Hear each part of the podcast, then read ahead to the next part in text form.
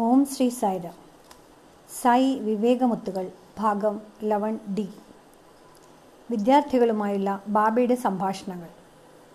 ജാനുവരി ഇരുപത്തി മൂന്ന് രണ്ടായിരത്തി മൂന്ന് ഹിമാലയത്തിലെ സന്യാസിമാർക്ക് ദർശനം. ഇനി ഞാൻ രണ്ടായിരത്തി മൂന്ന് ജാനുവരി ഇരുപത്തി മൂന്നിലേക്ക് പോവുകയാണ്. പെട്ടെന്ന് സ്വാമി അൻപത് വർഷം മുമ്പുള്ള അവിടുത്തെ പൂർവദിനങ്ങളെപ്പറ്റി വിശദീകരിക്കാൻ തുടങ്ങി. നിനക്കറിയാമോ അനിൽകുമാർ? ഞാൻ ഹിമാലയത്തിൽ പോയിട്ടുണ്ട്. അതെയോ സ്വാമി? അതെ. തനിച്ചോ? അല്ലല്ല. ഇരുന്നൂറ് ആളുകൾ എനിക്കൊപ്പം വന്നു. അത് ശരി. ആഹാരമൊക്കെ എങ്ങനെയിരുന്നു സ്വാമി? ഒരു മുൻകൂർ പാർട്ടി മുംബൈ പോയി ഞങ്ങൾക്ക് വേണ്ടി പാചകം ചെയ്യും. ഓ വളരെ നല്ലത് സ്വാമി. എല്ലാവരും അങ്ങേ അനുഗമിച്ചിരുന്നുവോ? അതെ. മാതാവ് ഈശ്വരാമയും വടക്കേ ഇന്ത്യയിലേക്കുള്ള പ്രയാഗ് ബദരി കേദാർനാഥ് തുടങ്ങിയ തീർത്ഥാടന സ്ഥലങ്ങളിലേക്കുള്ള ആ യാത്രയിൽ അവിടുത്തെ അനുഗമിച്ചിരുന്നു. ഇവയെല്ലാം തന്നെ ഹിമാലയ പർവതനിരകളിലുള്ള തീർത്ഥാടന കേന്ദ്രങ്ങളാണ്. അപ്പോൾ സ്വാമി പറയാൻ തുടങ്ങി. രാമകൃഷ്ണ റാവു എന്ന ഒരു ഗവർണർ ഉണ്ടായിരുന്നു. ഈ ഗവർണർ ഒരു കുറിയ മനുഷ്യനായിരുന്നു. ബാബയേക്കാൾ ഉയരം കുറഞ്ഞയാൾ. അദ്ദേഹം പതിമൂന്ന് ഭാഷകളിൽ പ്രാവീണ്യമുണ്ടായിരുന്ന ഒരു വലിയ പണ്ഡിതനായിരുന്നു. ബാബയുടെ സന്ദർശനത്തിന് വേണ്ട ക്രമീകരണങ്ങളൊക്കെ അദ്ദേഹമാണ് ചെയ്തത്. അദ്ദേഹം ഭഗവാനെ അദ്ദേഹത്തിന്റെ കൊട്ടാരത്തിൽ അദ്ദേഹത്തിന്റെ ഗസ്റ്റ് ഹൗസിൽ താമസിപ്പിച്ചു. ഭഗവാൻ പോയിടത്തൊക്കെ രാജകീയ സ്വീകരണം തന്നു. അപ്പോൾ ഞാൻ പറഞ്ഞു സ്വാമി ഹിമാലയത്തിൽ വളരെ തണുപ്പല്ലേ? അതെ. സ്വാമി അവിടുന്ന് കോട്ടോ സെട്രോ ധരിച്ചിരുന്നോ? ഇല്ല ഇല്ലില്ല ഒരു പീസ് അത്രമാത്രം. കോട്ടോ സെട്രോ കമ്പിളിയോ ഇല്ലായിരുന്നു. ഓ അത് ശരി. സ്വാമി ചെരുപ്പ് എങ്ങനെയായിരുന്നു? ചെരുപ്പൊന്നും ഉണ്ടായിരുന്നില്ല. ഞാൻ നടക്കുകയായിരുന്നു. മഞ്ഞിലോ? അതെ മഞ്ഞിൽ മാത്രം. ഓ മഞ്ഞിൽ നടക്കുന്നത് എത്ര സുഖമാണ്. നമുക്ക് ഊഹിക്കാം. വളരെ പ്രയാസം. സ്വാമി എത്ര നേരം? എത്ര നേരം അവിടെ നടന്നു? മഞ്ഞിലൂടെ പതിനെട്ട് കിലോമീറ്ററുകൾ. സ്വാമി എല്ലാവരും? എല്ലാവരെയും അവിടുന്ന് നഗ്നപാതരായി ഐസിലൂടെ നടത്തിച്ചോ?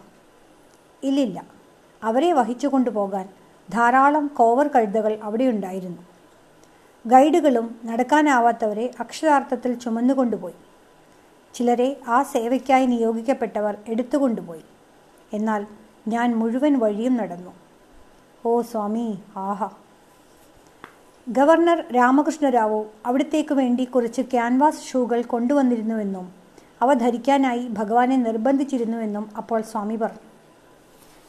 ഭഗവാൻ ആ ക്യാൻവാസ് ഷൂ ധരിച്ചു. പക്ഷേ ഷൂ പുതിയതായിരുന്നതിനാൽ സ്വാമിയുടെ പാദത്തിൽ കുമിളകളുണ്ടായി. കുറച്ചു നേരം കഴിഞ്ഞപ്പോഴേക്കും അവിടുന്ന് ഒരടി പോലും വയ്ക്കാൻ കഴിയാതെയായി. അതുകൊണ്ട് അവിടുന്ന് ഷൂ ഊരി മാറ്റി കുമിളകൾ കണ്ടിട്ട് ഗവർണർ രാമകൃഷ്ണറാവു കരയാൻ തുടങ്ങി.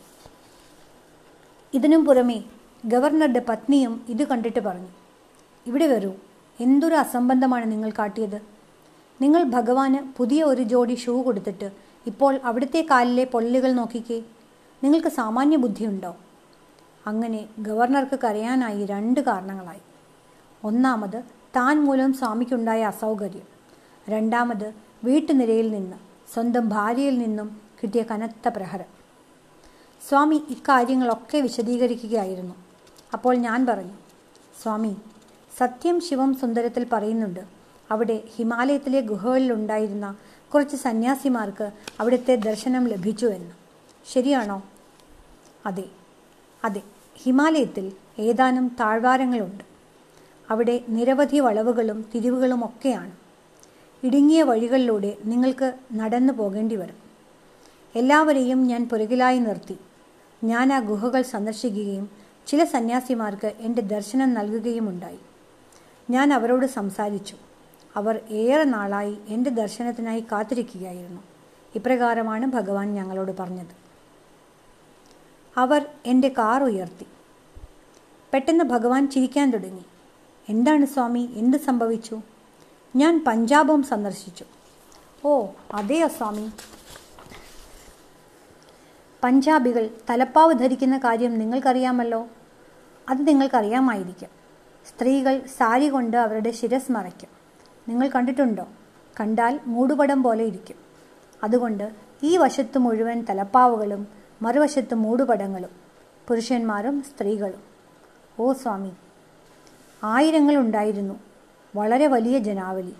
അത് ശരി. നിറയെ തിരക്കായിരുന്നതിനാൽ എന്റെ കാറിന് പോകാൻ സ്ഥലമുണ്ടായിരുന്നില്ല. സ്വാമി അപ്പോൾ എന്തു സംഭവിച്ചു? നാല് പഞ്ചാബികൾ മസിലൊക്കെയായി നല്ല ശരീരമുള്ളവർ എന്റെ കാറ് പൊക്കി. അവർ എന്നെ നേരെ വേദിയിലേക്ക് എടുത്തു വെച്ചു. അവിടെ നിന്നുകൊണ്ട് ഞാൻ പുരുഷാരത്തോട് സംസാരിച്ചു. ഇപ്രകാരമാണ് ഭഗവാൻ ആ ദിനങ്ങൾ സ്മരിച്ചത്. രമേശിനും സുരേഷിനും വിരഹം താങ്ങാനായില്ല. സ്വാമി മമതയെക്കുറിച്ചും സംസാരിക്കുകയുണ്ടായി. ഭഗവാനോടുള്ള ബന്ധം അത്രയ്ക്ക് തീവ്രവും അടുപ്പമുള്ളതുമാവണം. അവിടുത്തെ പൂർവകാല ക്ലാസ്മേറ്റുകളായ രമേഷിനെയും സുരേഷിനെയും പോലെ. അവർക്ക് സ്വാമിയിൽ നിന്നുള്ള വിരഹം സഹിക്കാനാവാത്തതുകൊണ്ട് അവർക്ക് ജാക്ക് ജിൽ ഇവരായി സ്വാമിയുടെ രണ്ട് ഓമന നായകൾ. ജന്മമെടുത്ത് അവിടുന്നിനൊപ്പം തങ്ങി. ഇപ്പോഴോ ഞാൻ അവരുടെ പേരുകൾ പരാമർശിക്കുന്നില്ല. ഈ ജന്മത്തിൽ അവർ രണ്ട് സഹോദരിമാരായി ജന്മമെടുത്തിട്ടുണ്ട്. അവരുടെ പേരുകൾ പരാമർശിക്കുന്നത് അനുചിതമാവും. കാരണം ആ രണ്ട് സഹോദരിമാർ അവർ രാജകുടുംബാംഗങ്ങളാണ്. അങ്ങനെ ജാക്കായും ജില്ലായും ജന്മമെടുത്ത രമേശും സുരേഷും ഇപ്പോൾ സഹോദരിമാരായി ജന്മമെടുത്തിരിക്കുകയാണ്. അവരുടെ ഭർത്താക്കന്മാർ ഭഗവാന്റെ ഭക്തരാണ്. അതിൽ ഒരു മാന്യദേഹം മുമ്പ് തന്നെ ഇവിടെയുണ്ട്. അവരുടെ പേര് വെളിപ്പെടുത്താൻ ദയവ് ചെയ്ത് എന്നെ പ്രേരിപ്പിക്കരുത്. കുട്ടികൾ അവിടുത്തെ നിർദ്ദേശങ്ങൾ അക്ഷരം പ്രതി അനുസരിക്കണം. പിന്നെ ആൺകുട്ടികൾ അവിടുത്തെ നിർദ്ദേശങ്ങൾ അക്ഷരം പ്രതി അനുസരിക്കേണ്ടതിന്റെ ആവശ്യകതയെപ്പറ്റി ഭഗവാൻ അരുളുകയായിരുന്നു. അവിടുന്ന് പറഞ്ഞു ഇവിടെ നോക്കൂ കുറച്ചു കാലം മുമ്പ് ഞാനൊരു വിദ്യാർത്ഥിയോട് പറഞ്ഞു നീ ഇവിടെ നിൽക്ക് വീട്ടിൽ പോവേണ്ട. ആ കുട്ടി ഒന്നും മിണ്ടിയില്ല. പിന്നെ കുറച്ച് ദിവസങ്ങൾക്ക് ശേഷം ഞാൻ പറഞ്ഞു നീ ഒരു പരുക്കൻ ഡ്രൈവറാണ് മോട്ടോർ സൈക്കിൾ ഓടിക്കേണ്ട ഞാൻ അവനോട് പറഞ്ഞു. എന്നാൽ ആ പയ്യൻ ഇവിടെ നിന്ന് പോയി. മോട്ടോർ സൈക്കിൾ അശ്രദ്ധമായി ഓടിക്കുമ്പോൾ അവനൊരു അപകടത്തിൽപ്പെടുകയും ആസ്പത്രിയിലാവുകയും ചെയ്തു. ഭഗവാൻ അവനെ ആസ്പത്രിയിൽ കാണാനായി പോയി. ആ കുട്ടി കണ്ണീരൊഴുക്കിക്കൊണ്ട് പറഞ്ഞു സ്വാമി ഇത് എന്റെ തെറ്റാണ്. മോട്ടോർ സൈക്കിൾ ഓടിക്കേണ്ട എന്ന് അവിടുന്ന് എനിക്ക് മുന്നറിയിപ്പ് തന്നതാണ്. ഞാൻ തന്നെ വരുത്തി വെച്ച ദുരന്തമാണിത്. ഞാൻ എന്നെ തന്നെ പഴിക്കുകയാണ്. എന്തായാലും അവിടുന്ന് എന്റെ ജീവിതത്തിന്റെ അന്ത്യനിമിഷങ്ങളിൽ എനിക്ക് ദർശനം നൽകാൻ എത്തിയതിൽ എനിക്ക് സന്തോഷമുണ്ട്. കൂപ്പുകൈയോടെ ഭഗവാന്റെ തൃക്കരങ്ങൾ പിടിച്ച് അവൻ കിടക്കയിൽ വെച്ച് മരണമടഞ്ഞു. ഇതാണ് ഭഗവാൻ പറഞ്ഞത്. അതുകൊണ്ട് സ്വാമിയുടെ വാക്കുകളുടെ അർത്ഥം നമുക്ക് ഉടനെ മനസ്സിലായില്ലെന്ന് വരാം. അതിന്റെ സൂചനകൾ നമുക്ക് പെട്ടെന്ന് പിടികിട്ടിയില്ലെന്ന് വരാം. അതിന്റെ പ്രസക്തി നമുക്ക് അപ്പപ്പോൾ തന്നെ മനസ്സിലായില്ലെന്നും വരാം. പക്ഷേ കാലം നീങ്ങുമ്പോൾ എന്തുകൊണ്ടാണ് അന്ന് അങ്ങനെ ഭഗവാൻ പറഞ്ഞതെന്ന് നാം അറിയാനിടവരും. എനിക്ക് നിന്നെ കഴിഞ്ഞ പത്ത് ജന്മങ്ങളിൽ അറിയാം. പിന്നെ അൻപത് കൊല്ലം മുമ്പ് ഭഗവാനെ സന്ദർശിച്ച കലാകാരന്മാരിലേക്ക് വിഷയം മാറി. അവിടുന്ന് കുറേ അധികം കലാകാരന്മാരുടെ നർത്തകർ ഗായകർ വോക്കലിസ്റ്റുകൾ ഉപകരണ സംഗീതജ്ഞർ നിരവധി ആളുകളുടെ പേരുകൾ പരാമർശിക്കുകയുണ്ടായി. അവിടുന്ന് ആ പേരുകൾ പറയുന്നത് തുടർന്നു. ഞാൻ തിരക്കി. സ്വാമി ഒരു മാന്യൻ ചൗഡയ്യ ഒരു വയലിനിസ്റ്റ് ഇവിടെ വന്നിട്ടുണ്ടോ സ്വാമി? ഉവ് അവൻ വന്നിട്ടുണ്ട്. അവൻ ഒരു പരിപാടി നടത്തിയിരുന്നു. ഉവോ സ്വാമി എങ്കിൽ ദ്വാരം വെങ്കടസ്വാമി മറ്റൊരു വയലിനിസ്റ്റ് ഇവിടെ വന്നിട്ടുണ്ടോ? ഉവ് അവൻ ഇവിടെ വന്നിട്ടുണ്ട്. ഞാൻ ഏത് പേര് പറയുന്നോ അവർ ഇവിടെ വന്നിട്ടുണ്ടെന്ന് അവിടുന്ന് പറഞ്ഞു. എന്നിട്ട് സ്വാമി പറഞ്ഞു ഗഗ്ഗയ്യ എന്ന പേരുള്ള ഒരാൾ വന്നു. ഓ അദ്ദേഹവും ഇവിടെ വന്നിട്ടുണ്ടോ? നാഗയ്യ എന്നു പേരുള്ള ഒരു സിനിമാ നടനും ഇവിടെ ഉണ്ടായിരുന്നു. ഇപ്രകാരം അവിടുന്ന് കുറേ പേരുകൾ പരാമർശിച്ചു. അപ്പോൾ ഞാൻ പറഞ്ഞു സ്വാമി ഖണ്ഡശാല ഒരു തെലുങ്ക് പിന്നണി ഗായകൻ അതിപ്രസിദ്ധനായ ഒരു മനുഷ്യൻ. അദ്ദേഹം ഈ സ്ഥലത്ത് വന്നിട്ടുണ്ടോ? ഉവ് അവൻ ഇവിടെ വന്നിട്ടുണ്ട്. ഓ അതെയോ? അവൻ എനിക്കൊപ്പം രണ്ടു മാസം തങ്ങിയിട്ടുണ്ട്. അത് ശരി. പിന്നെ സ്വാമി പറഞ്ഞു ഞാൻ പോകുന്നിടത്തൊക്കെ അവനെ അനുഗമിച്ചിരുന്നു. പക്ഷേ അവൻ വന്നത് അവസാന ഘട്ടത്തിലായിരുന്നു. അപ്പോൾ ഞാൻ ഇടയ്ക്ക് കയറി. സ്വാമി ഘണ്ടശാലയുടെ പ്രസംഗം ഞാൻ കേട്ടിട്ടുണ്ട്. പ്രസംഗം? അല്ലല്ല അവനൊരു പാട്ടുകാരനാണ്. എന്ത് പ്രസംഗം? അല്ല സ്വാമി സംഗീത പരിപാടിക്ക് മുമ്പ് അദ്ദേഹം ഏതാനും വാക്കുകൾ സംസാരിക്കും. സ്വാമി തിരക്കി. അവൻ എന്താണ് പറയുന്നത്? ഖണ്ഡശാല പ്രസിദ്ധനായ പിന്നണി ഗായകൻ ഇവിടെ ആദ്യമായി വരുമ്പോൾ ക്യാൻസർ ബാധിച്ച് തീർത്തും അവശനായിരുന്നു. സ്വാമി ഒരു വട്ടം പോലും അദ്ദേഹത്തെ ഗൗനിച്ചില്ല. അദ്ദേഹം ഈസ്റ്റ് പ്രശാന്തിയിലെ തന്റെ മുറിയിലേക്ക് തിരികെ പോയിട്ട് കരയാൻ തുടങ്ങി. ഓ ദൈവമേ എന്നെ എല്ലാവരും അറിയുമെന്നിരിക്കെ ഇതാണോ അവിടുന്ന് എന്നെ കൈകാര്യം ചെയ്യുന്ന രീതി? അവിടുന്ന് എന്നെ അവഗണിക്കുന്നു. ഞാൻ അവഹേളിതനായിരിക്കുന്നു. ഭഗവാനെ ഞാൻ അപമാനിതനായിരിക്കുന്നു. ആളുകൾ എന്നെ കളിയാക്കും. അവിടുന്ന് ഇത് മനഃപൂർവം ഇഷ്ടപ്രകാരമാണോ ചെയ്യുന്നത്? എന്നിട്ട് അദ്ദേഹം ഇവിടെ വെച്ച് ഒരു തെലുങ്ക് ഗാനം രചിക്കുകയുണ്ടായി. അത് നിങ്ങളിവിടെ വെച്ച് പലവട്ടം കേട്ടിട്ടുണ്ടാവും.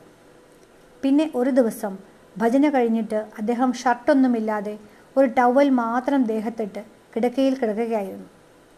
ആ സമയത്ത് അദ്ദേഹത്തിന് രോഗം മൂർച്ഛിച്ചിരുന്നു. കിടക്കയിൽ കിടന്നുകൊണ്ട് ബാബയുടെ സഹായത്തിനായി കേഴുകയായിരുന്നു. പെട്ടെന്ന് ഖണ്ഡശാല ഒരു ശബ്ദം കേൾക്കുകയുണ്ടായി. അദ്ദേഹം തല പൊക്കി നോക്കുമ്പോൾ കഥക് തുറന്നു കിടക്കുന്നു.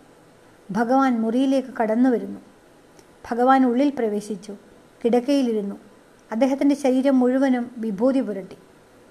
പേടിക്കേണ്ട ഖണ്ഡശാല എനിക്ക് നിന്നെ പോയ പത്ത് ജന്മങ്ങളിലറിയാം സൂര്യചന്ദ്രന്മാരും നക്ഷത്രങ്ങളും ഉള്ളിടത്തോളം നിന്റെ നാമം തെക്കേ ഇന്ത്യയിൽ സ്മരിക്കപ്പെടും.